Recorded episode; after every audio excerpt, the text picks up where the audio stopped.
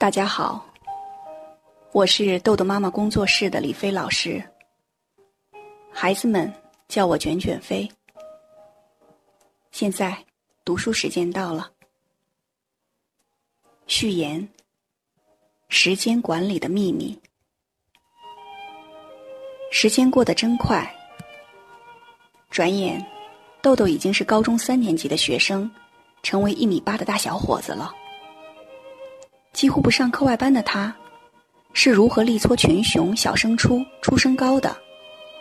又是如何安排学习、游戏、运动、交往的？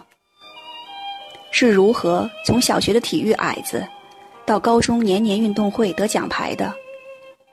又是如何不找中介，独立完成美国大学申请的？这是很多家长都会问的一个话题。而且，也是家长们都向往的。他们也希望自己的孩子能少上或不上课外班，希望孩子们能有更多的时间接触大自然，和小伙伴交往。希望他们能多睡觉、多运动、多阅读等。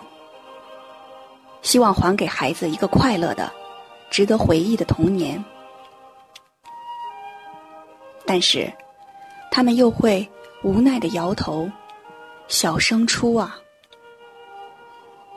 其实，秘密就是帮助孩子进行时间管理，训练孩子时间管理的技巧和能力，正确对待压力，提高做事效率，进而用最少的时间和精力达到最大的目标，让学习更高效。让成绩飞得更高。在激烈的竞争中，学会时间管理的孩子将占有强大的优势。不仅不会输在起跑线上，而且会跑到终点。下面讲个小故事来进行说明。一天，时间管理专家。为商学院的学生讲课，他对那些自命不凡的学生说：“我们来做个小测验。”说完，便拿出一个一加仑的广口瓶放在桌子上。随后，他取出一堆拳头大小的石块，仔细的，一块一块的放进玻璃瓶。直到石块高出瓶口，再也放不下了。他问道：“瓶子满了吗？”所有学生回答：“满了。”时间管理专家从桌子下面拿出一桶砾石，倒了一些进去，并且敲击玻璃瓶，让瓶壁使砾石填满石块的间隙。现在瓶子满了吗？他第二次问道。这一次，学生有些明白了。可能还没有。一位学生应道。专家从桌子下面拿出一桶沙子，开始慢慢倒进玻璃瓶。沙子填满了石块和砾石的所有间隙。他又一次问学生。瓶子满了吗？没满。学生们大声说。专家微微点头。然后，他拿出一壶水，倒进玻璃瓶，直到水面与瓶口平齐。他抬头看着学生，问道：“这个例子说明了什么？”一位心急的学生举手发言。时间就像海绵里的水，只要你愿意挤，总是有的。时间管理专家摇了摇头说道：“这说明，只有你先把大石头放进瓶子，你才可能放进小石头，再放沙子。如果一开始你放的就是沙子，那么瓶子很快就满了。”所以，在时间管理中，最要紧的是要先放大石头，那些对你来说非常重要的事情，然后是小石头，最后才是沙子。所以，学会时间管理的孩子，通常会把自己要做的事情做主次的区分。主要的事情就是大石头，次要一点的是小石头，再次要点的是沙子。以豆豆初三的考试为例，数学、语文、英语考试时间为一百二十分钟，总分为一百二十分。这样算下来，就是一分钟一分。你知道？一分的概念吗？全区考生中，一分之差，可能会有五十人。所以，中考要分分必争。假设某道题是十分，你就要在十分钟内完成。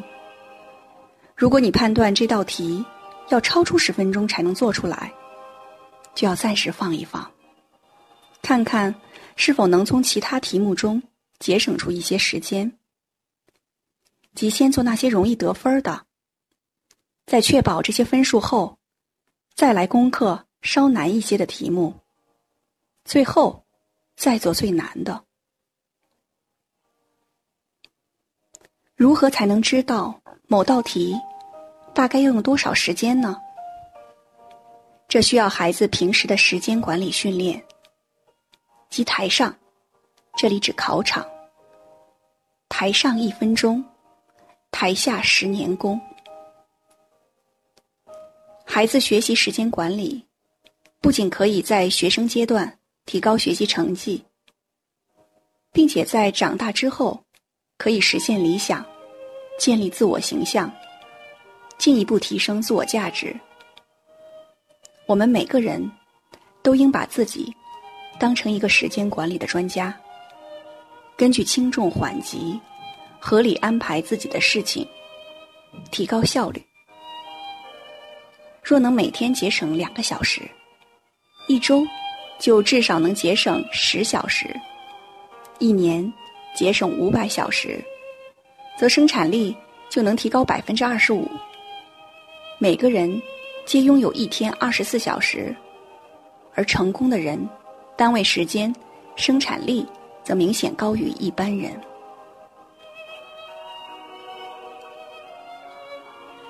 看到了勾画的学会时间管理后的蓝图，我们的家长都一定跃跃欲试了吧？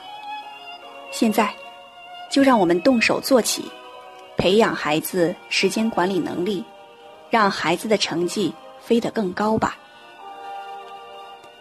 时间管理就像整理电脑碎片，当我们长时间使用电脑，它会越来越慢，甚至。出现故障而罢工，有经验的工程师会帮助你整理碎片，把零零碎碎的储存分门别类，就会省出很大的空间。电脑也因此更灵活。如果我们在大脑中建立时间抽屉，在每一个时间抽屉中放入一类事项，如语文。数学、英语、休闲、吃饭、游戏、运动、睡觉、阅读等。每当开启一个抽屉时，就要关闭其他抽屉，不仅培养了专注力，而且提高了效率。王红，二零一四年四月十四日。好。今天的内容就到这里结束了。如果您想下载时间管理训练的工具，请关注公众号“豆豆妈妈儿童时间管理”。感谢您的倾听，我们下次再见。